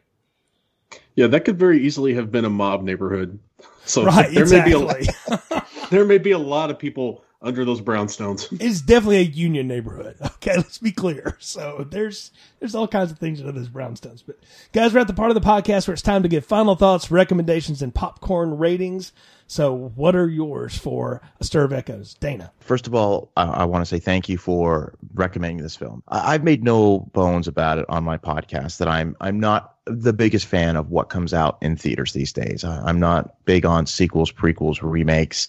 I like original stories, and that's that's what I really feed off when I when I want to see a good movie. And this was, I know it's based off of a book, but but when I say original stories, I mean like a theatrically released story that, by the way, would never come out today, not R rated. That just wouldn't happen. Uh, so just right off the bat, uh, it was a really enjoyable experience to watch an original story. Now, having said that, uh, for a film that came out in 1999, you have to make the comparisons to The Sixth Sense, and we've had that discussion already. I think this is a far superior film to The Sixth Sense. I found myself so captivated. I remember right at about the 40 minute mark is when this movie really grabbed me because I had I had paused it for a moment. I just happened to see that's where I had stopped at. I was going to see this movie through to the end no matter what. And I was delighted. I, I think I mentioned that the use of jump scares was minimal but effective. I think too many movies today that try to do the supernatural thing, that's all they bank on is doing jump scares. The the few that are in this film were very effective. The performances, like we talked about, were outstanding. Kevin Bacon, I mean, he's he's he's a one of a kind actor, and that is the ultimate compliment for him. So if this is and this is my first time on the show, so I'm doing the ratings. What you said, extra large is is the is the best. Yep. I'm giving I'm giving this an extra large just because it was a, an original story. It was competently made, beyond competently made. It was expertly made by a director, expertly written. Performances across the board were phenomenal, and it was a captivating story. So extra large popcorn for me. Ron? I'm, I'm going to echo a lot of uh, Dana's comments. I, it was a really well made movie. Kathryn Erbe and Kevin Bacon are both great. They had great chemistry. They had a great lived in feel to their relationship. Uh, child actors can be really hit or miss, but I thought they, they landed a really good one here. There was just enough creepy kid uh, to keep me interested, but not so much uh, to to feel like they were leaning too heavily on the on the creepy kid trope. Um, so yeah, I really dug it on first watch. Like I said, I'm going to watch it again. Definitely, I could see why it is a frequent favorite and why Jay worked so hard to proselytize people in its favor.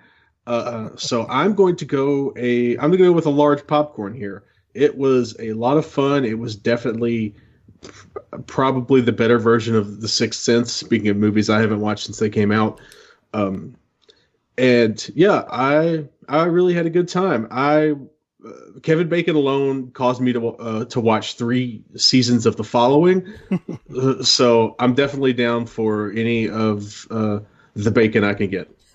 I'll say I'll say two seasons of that are excellent. That last one, eh, so, Um, it goes a little sideways, but that's another another day maybe uh, on Donahue here.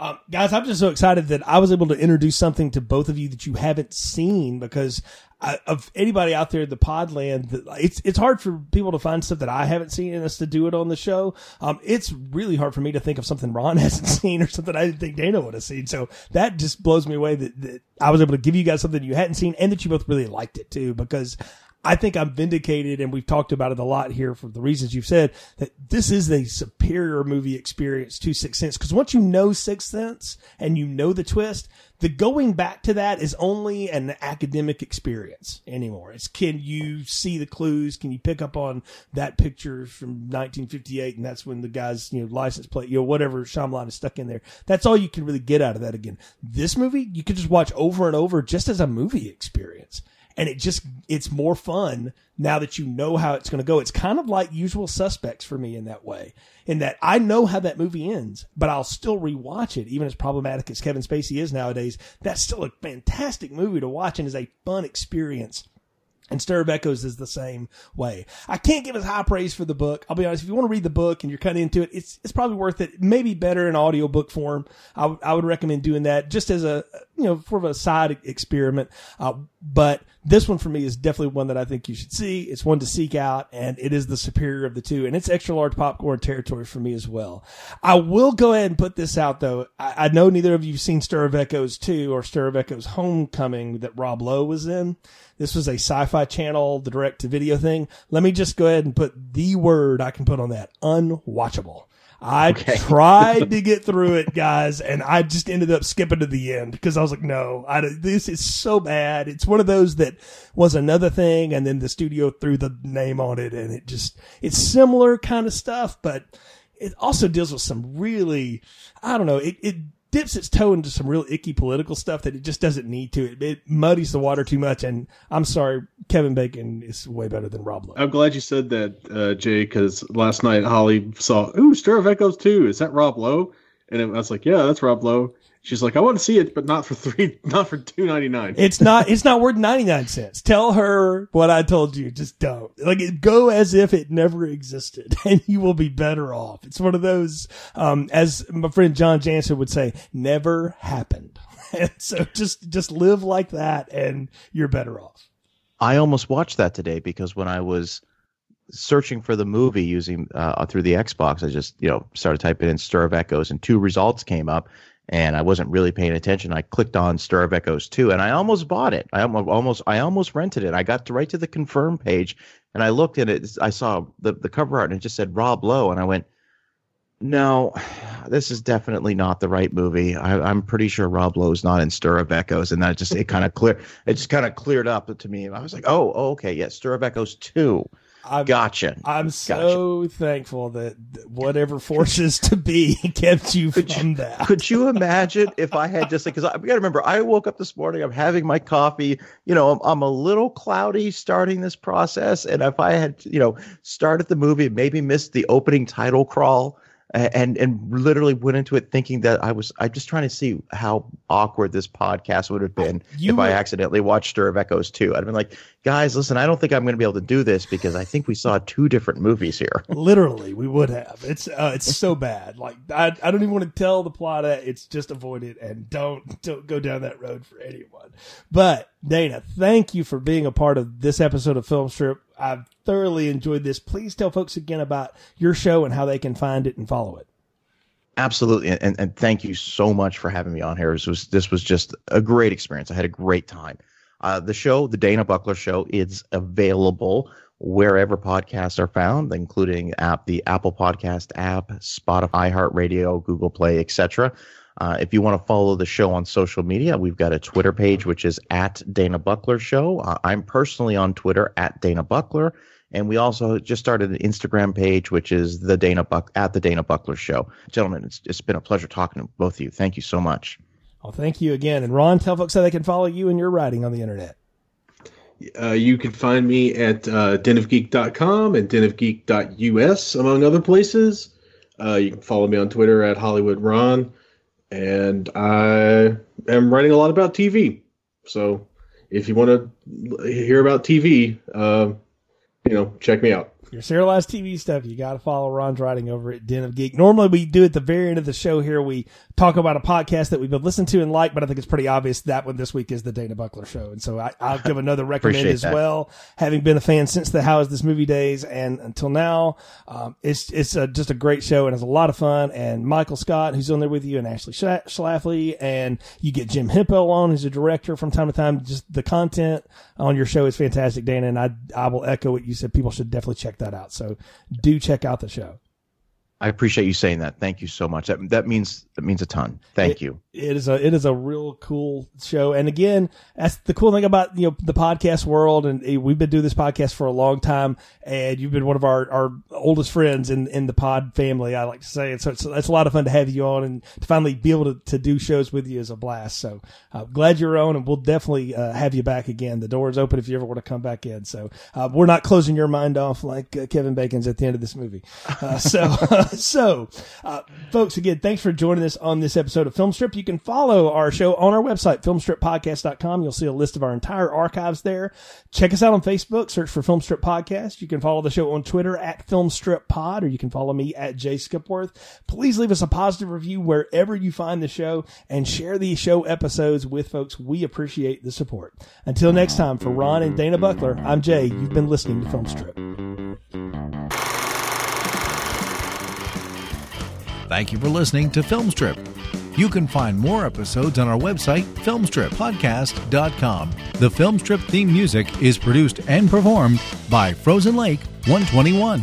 All content used or discussed in these podcast episodes is the property of the respective owners and used under the Fair Use Act, Section 504, C2, Title 17.